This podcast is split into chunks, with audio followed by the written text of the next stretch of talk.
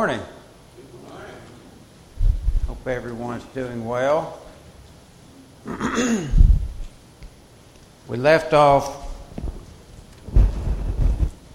We left off uh, last week, right around verse nine, verse ten, in John chapter five. So, if you will, turn in your Bibles to John chapter five. And we'll start at verse 9 and read through verse 16. John 5 9 through 16. And immediately the man was made well and took up his bed and walked, and that day was the Sabbath. The Jews therefore said to him, Who was cured? It is the Sabbath. It is not lawful for you to carry your bed. He answered them, He who made me he who made me well said to me, Take up your bed and walk.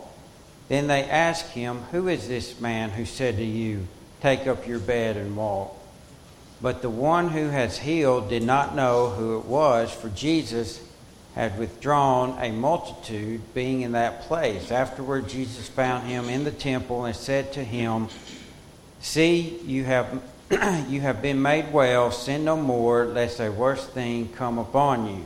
The man departed and told the Jews that it was Jesus who had made him well. For this reason, the Jews persecuted Jesus and sought to kill him because he had done these things on the Sabbath. All right, verse 9. Uh, at the very end, now it was the Sabbath on that day. So we talked about last week uh, the miracle that that Jesus did. He came in uh, to the pool there at Bethesda, uh, the temple, and, and healed the lame man who had not been able to walk or he had had an affliction for, for a very, very long time. And instead of the Jews recognizing it for the miracle that it was, they chose instead to uh, to charge him, I guess, with a crime which was, well, not only Christ, but the, the lame man uh, for doing work on the Sabbath. Uh, we kind of started talking last week about the Sabbath and read a little bit about uh, in Nehemiah about the reinstatement of the Sabbath uh, and that that sort of thing. But um, in Jesus or in Genesis, uh, God ceases from his cycle of creation and provides a divine example of rest uh, or you know a day of rest where we where he did not work. Uh, in the five in the first five books of the Bible he describes how this day is to be used and not only used but not used I guess you could say. Uh, there were many festivals that were celebrated to, uh, to praise God's mercy and His greatness and culminated on the day of the Sabbath. So the Jews held the day, the Sabbath day, uh, very, I guess you could say, reverently uh, and holy, as should be expected uh, with the construction of the temple and later on the establishment of synagogues in different cities, the Sabbath became associated with activities at the temple or synagogues, and eventually the Sabbath came to mean no work and meeting at the temple or synagogue for prayer and teaching and other forms of worship. The uh, around the fourth century. Um, before Christ, BC, the rabbis and uh, teachers and scholars, that type thing, uh, you know, the, the Sadducees, uh, they were, I guess you could say, the main uh, priests and teachers and scholars, and as well as the Pharisees, but they, they kind of defined what the idea of work was, okay? There was no question that you could not work. You know, that, that wasn't the, the issue. So uh, they began to analyze it you know, to kind of say, well, what is the definition of work and what activities are actually considered to be work. So, um, their idea of work was, uh, or their definitions, they almost became, or they did become uh, extremely burdensome, and in a lot of cases were, you know, they were actually ridiculous, like kind of far fetched ideas, kind of way out there. Um, but they prohibited 39 uh, types or acts of work, what they defined as work. And they actually, you know, had it written up in the law, these 39 different acts. Um, for instance, you could not walk more than one mile from your home, one mile from, from your home, or it was considered work. Um, a scribe could not carry his pens on the Sabbath, uh, or this was considered work. So you can kind of see how ridiculous some of, some of these things were. So, uh, so now it was on the Sabbath. It was the Sabbath on that day. And I have left my glasses at home, so I, my uh, reading glasses, so I'm kind of having to focus in and hold the pages right to see what I'm saying. No, I'm good, Larry. Thank you. Uh, but it's, you know, it's almost like when he wrote that it, he did this miracle on the Sabbath, that he did it on purpose um, to uh, kind of raise the question whether the action was proper on that day or not. And so when he did it, he knew what they were going to have opposition to it, and therefore uh, it was going to raise questions. And by doing so, with the Jews raising these questions, it was going to give him the opportunity to teach, was it not? So, you know, just think about it. In all, um, you know, he could have waited till the next day. Could he not? The lame man was not going to go anywhere, was he? He couldn't walk. He was not going to go anywhere. So why not wait and avoid all this controversy and just heal him? But then he would have missed out on this opportunity to uh, teach. So, uh, verse 10. Uh, so the Jew said to, unto him that was cured, the lame man, It is the Sabbath and not law, lawful for thee to take up your bed. And um, and we read about Nehemiah, all that good stuff. So. Uh, the Jews seem not to have been either impressed or pleased or, you know, uh, marveled at the miracle that occurred. Uh, they were only concerned with uh, the law of the Sabbath being uh, broken. They broke the law. And the man, he, I guess he sensed that, um, you know, he needed to make a reply or respond to the accusations that these Pharisees were making. Uh, so he, in verse 11, he answered to them, He that made me whole, the same said unto me, Take up thy bed and walk. So the man's reasoning was clear and, and, and correct. He who had the power to heal, did he not also have the right to interpret the law and to say what was uh, allowed on the Sabbath and what was not allowed? So the lame man obviously uh, knew from the miracle that was uh, performed that this man was of uh, a divine nature from God. Uh, he did not perhaps know exactly who he was, uh, in other words, the Savior, but he did know this man, uh, you know, was inspired and had been given gifts from God. So. So, uh, in verse 12, they ask him, Who is the man? that said to take up thy bed and walk. And like I said, uh, at this time, he probably didn't know who he was. Uh, but the word man uh, is used to avoid the implication that he who performed the miracle was divine. So the Jews wanted to resist the idea uh, that he was of divine nature, that he was, um, you know, sent from God or the Savior. Because let, let's let's face it, you know, let's look back. This obviously isn't the first time that these Pharisees have been exposed to Jesus. Uh, surely uh, they've heard the teachings of John the Baptist uh, before this time uh, because it is in the same general area. I mean, it's not like they were uh, half a world apart. So, you, you know, the, the word and the um, teachings of John the Baptist, you know, they had to have known this. And so I suspect they knew who it was and what he had did.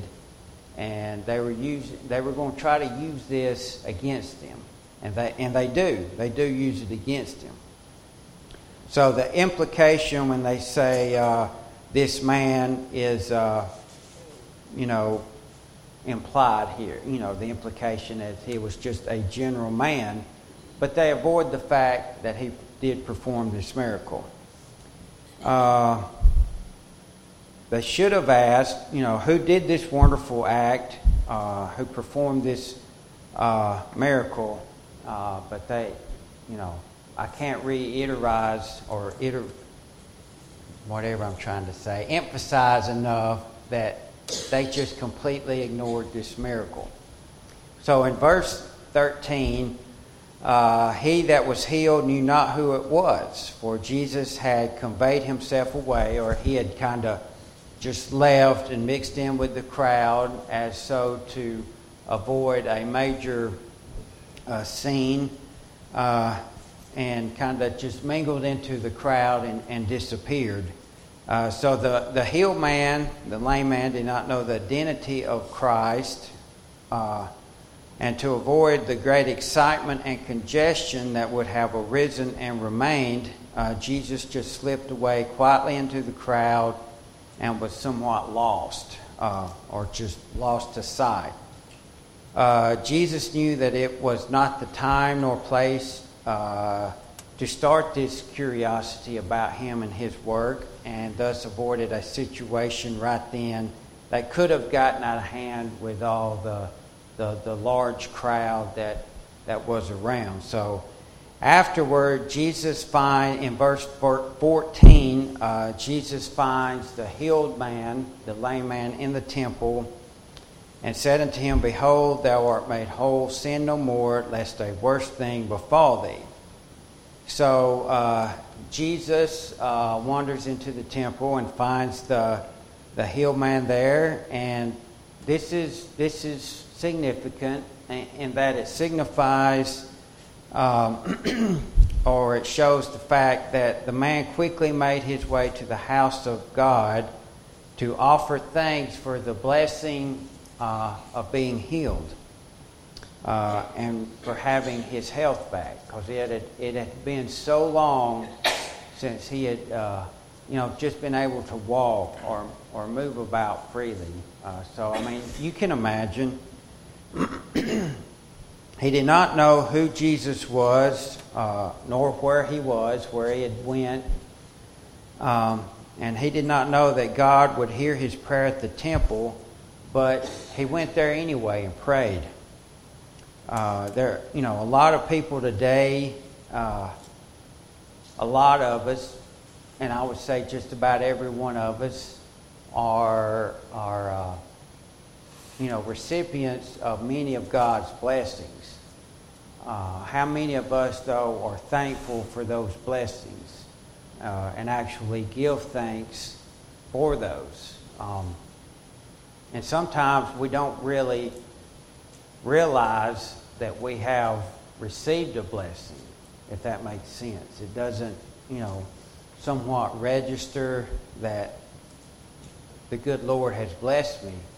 And uh, in this situation where we're talking about uh, the lame man and his health, good health is a blessing.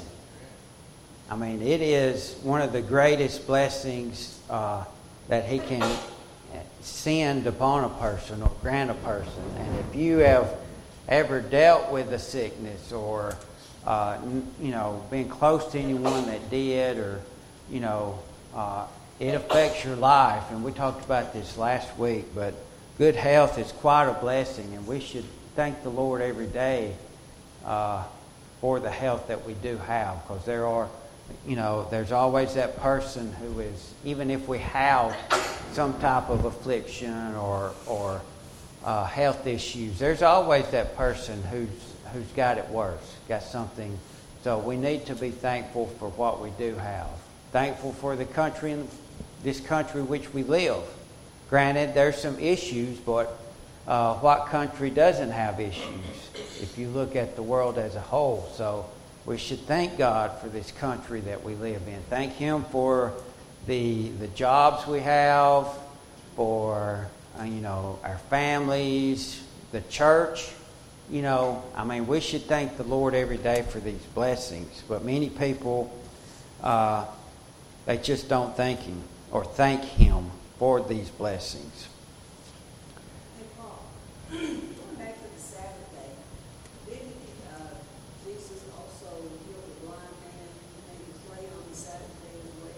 Yes. Did he do that on the Sabbath, just like he did? So he did, he performed many acts on the Sabbath. Yes. Yes.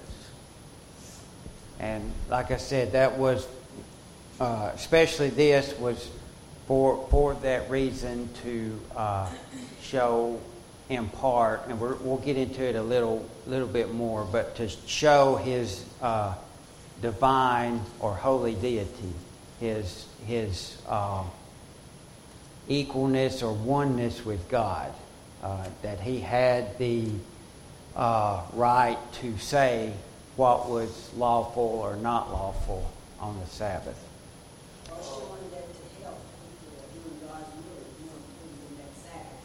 Right. Right.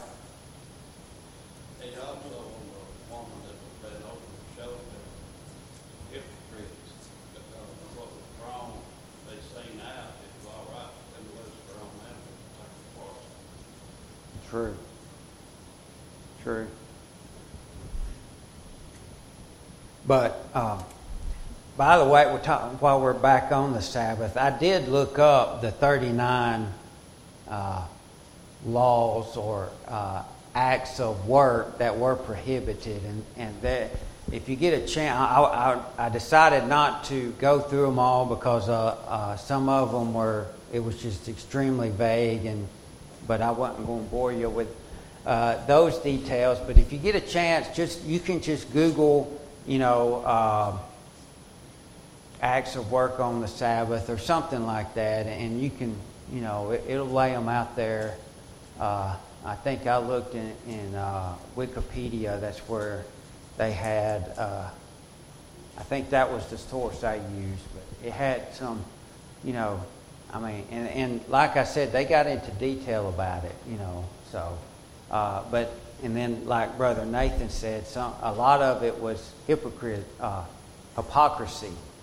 So, uh, verse 15: the man went away and told the Jews that it was Jesus who had made him whole. Uh, this is a statement. Uh, Jesus had made me whole uh, that is designed to honor Christ. So at this point, uh, you know, he's bring, trying to bring honor to the man that healed him. And it's likely that uh, in, I guess, the simplicity of his heart, I guess you could say it, or the uh, maybe he was a little naive uh, as to uh, what the Jews were trying to do here. Um, you know, he thought that maybe once these men knew the uh, these men knew the identity of the person who uh, healed him and performed this miracle, that they would join him in praising Jesus as well, and uh, rejoicing in this in, in, this great miracle that had occurred. Um, but if such, you know, if that was the case, he was unaware of the prejudice. Obviously, he was unaware of the prejudice that they felt and the ends to which they would go to uh, to stop Christ and what he was trying to do. And you know, every time I you know study this and look into it, it just it it really, I guess you could say, blows my mind. I mean, I can't comprehend how you can see. You know, all we have is the Bible and His teachings, but to actually witness something like that and then still deny and you know it just i just i don't understand. But uh, there's people today that you know uh, you know when it comes to the bible it's it's plain and said speaking of which let me get off on a sidebar. Uh, I, I, saw an article where uh, a lesbian number one is a female number two she's homosexual was named an Episcopal bishop and was quoted as saying Jesus never denied, or the Bible never denied, that homosexuality was a sin. So, you know, it, I mean, it says it black and white, and number one, she's a female, number two, homosexual, and neither one of those, you know, seem to ring a bell. So, uh, that's the way the world thinks, and that's obviously uh, what was going on here at this, this, time with the Jews. Um, and just, they just did not want to believe and were not going to believe. Uh, they, they believed what they wanted. Uh, so, uh, let's read verse 16 through 18. And for this cause, the Jews, uh, and for this cause, or the reason the Jews persecuted Jesus and sought to kill him because he had done these things on the Sabbath. But Jesus answered, answered them, My Father has been working until now, and I have been working. Therefore, the Jews sought all the more to kill him because he not only broke the Sabbath, but also said that God was his Father, making himself equal with God. So now he's uh, kind of added more to it. He's jumped out of the frying pan into the fire, so to speak. He's, I mean, he's really got these uh, Pharisees stirred up. Number one, he performed work on the Sabbath, which is forbidden by law. But now he's saying he's equal to and on the same level as God. I mean, they're like, who does, who does this guy think he is? So, um, To this point, the opposition of the Jews was limited to just uh, his actions on the Sabbath day, um, and, and that was it. Um, and then uh, in verse 17, he says, uh, My Father. And this meaning, um, and, and the the uh, author of the commentary I read, Brother uh, Brother Guy Woods, he kind of paraphrases verse 17 as to saying, My Father continues to work to this hour, though he rested on the seventh day following the week of creation. He has not ceased to be active even on the Sabbath day, since the worlds which he made must be governed, maintained, and supervised.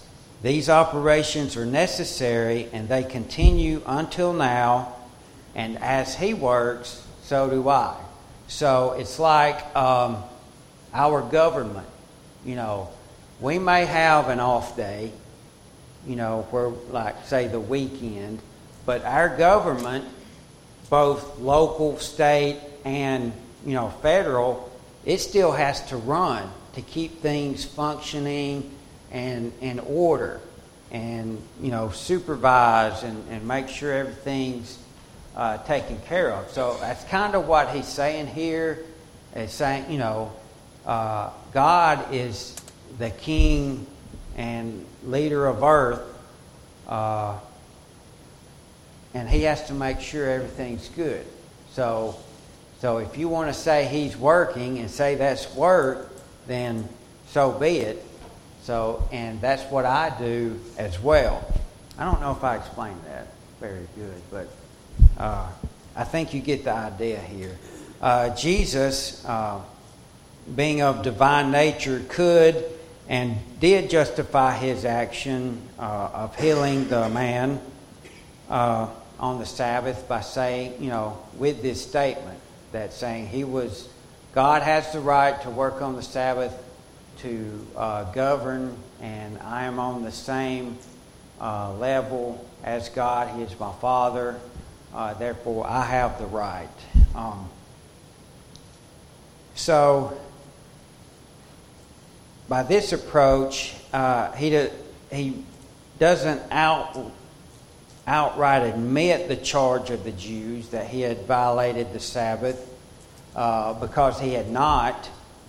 Um, he is showing that his action is justified on other grounds as well. These grounds uh, were even more objectionable uh, to the Jews than was uh, actually working or doing this on the Sabbath, uh, which is saying he is uh, of the Father or saying that God is his Father. Yes, they, they saw it as blasphemy. So, uh, and then verse 18, uh, Jesus' identification with and his identity with, uh, with God the Father um, led to even more violent opposition by the Jews, and he had thus far uh, just merely been a man to the Jews. They, you know, a man who had broken the law, and that was it. But now he appears before them as one claiming to be the Son of God in a fact, in a in a way uh, or a characteristic of no other, and puts himself equal to God. So. Uh, by making himself equal with God, they understood him to mean that he was of some sort of divine nature or same nature as God and on the same level as God, which we all know that, that he is. Uh, and like Brother Mike said, they considered it um, blasphemy, which was worthy of death. So not only have they accused him of working on the Sabbath, which is uh, punishable by death. They've now accused him of blasphemy, which is also punishable by death. So they just really want to get rid of him. Um, let's move on to verse 19. Jesus therefore answered and said unto them, um, most assuredly, I say to you, the Son can do nothing of himself but what he sees the Father do, for whatever he does, the Son also does in like manner.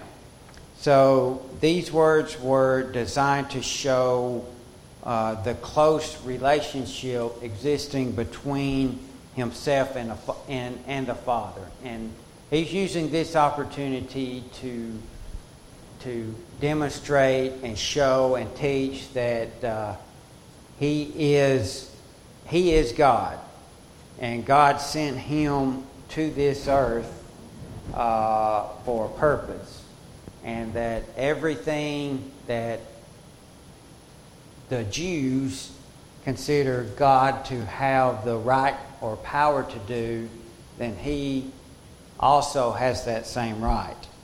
So, um, um, and he cannot do, he does nothing except that which the Father does uh, or endorses uh, and approves.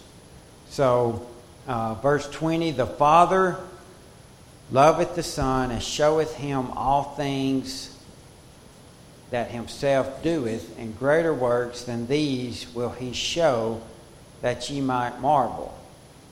So, um, let's kind of break this down a little bit. There's a lot here in this verse. The word loveth uh, or love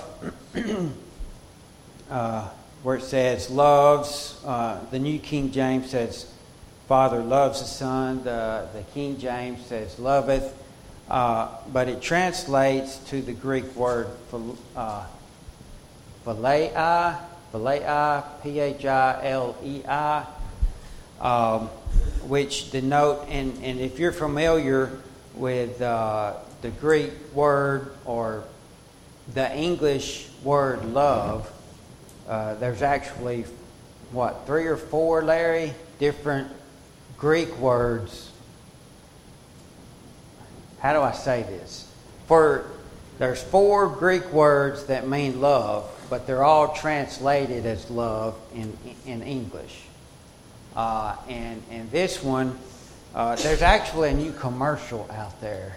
Have y'all seen that where they go over the four types of love? Yeah.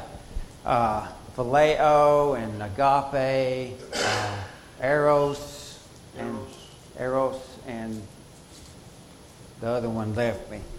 But this one's uh, the phileo, uh, which denotes warm, tender affection. And uh, because of this relationship, the Son is fully aware of the plans of the Father and wholly acts in accordance with them. So, so you know, he knows what God's plan is, and you know, he's not. Uh, in other words, he's not acting on his own. Uh, they're acting as one here. Verse, uh, and he's saying that greater works than these uh, will he show him that you may marvel. So he's kind of hinting here that there's more to come, that this isn't the only time this is going to happen.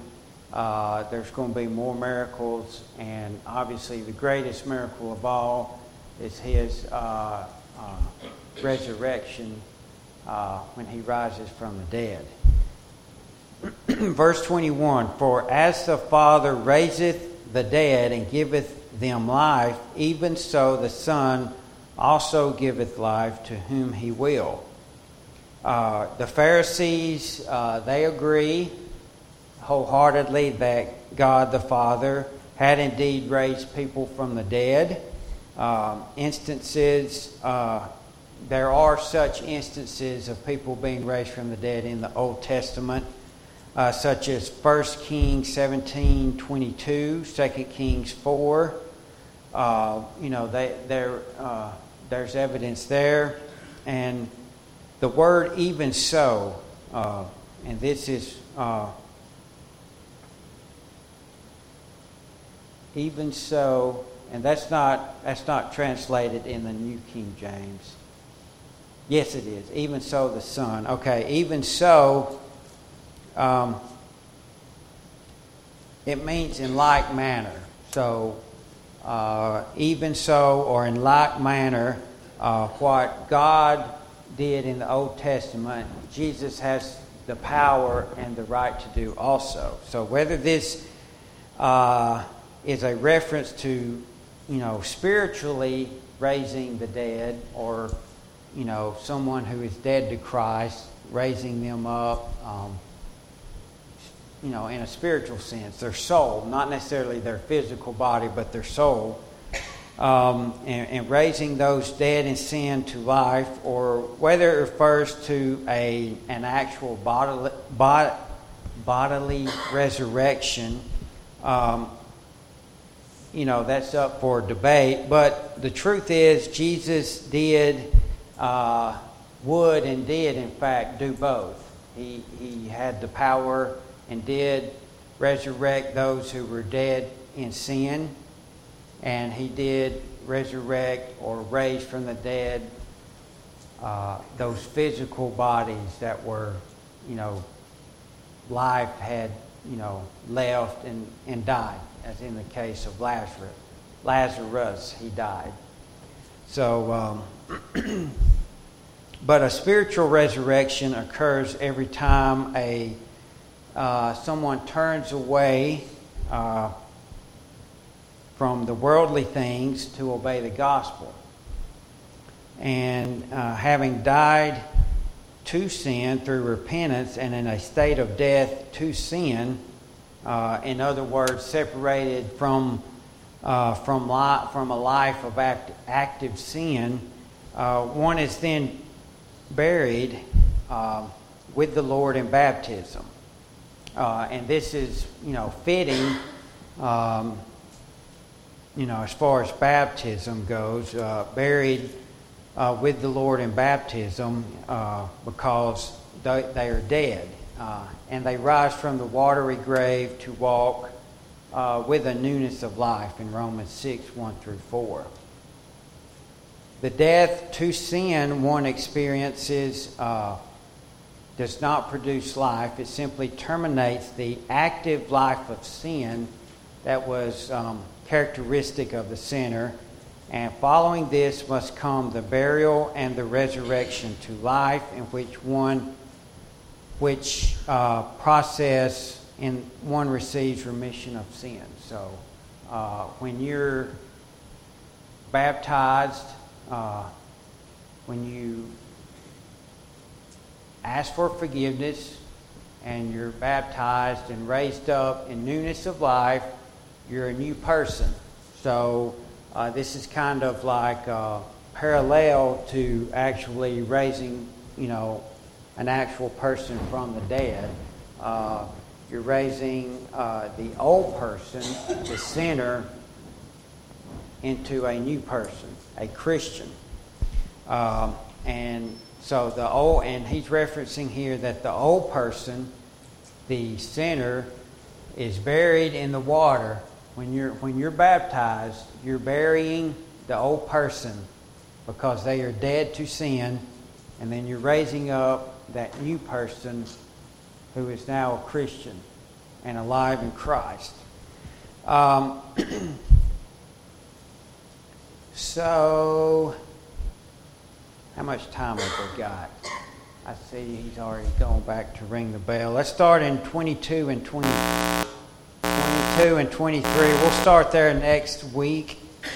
Uh, does anybody have any questions or comments so far?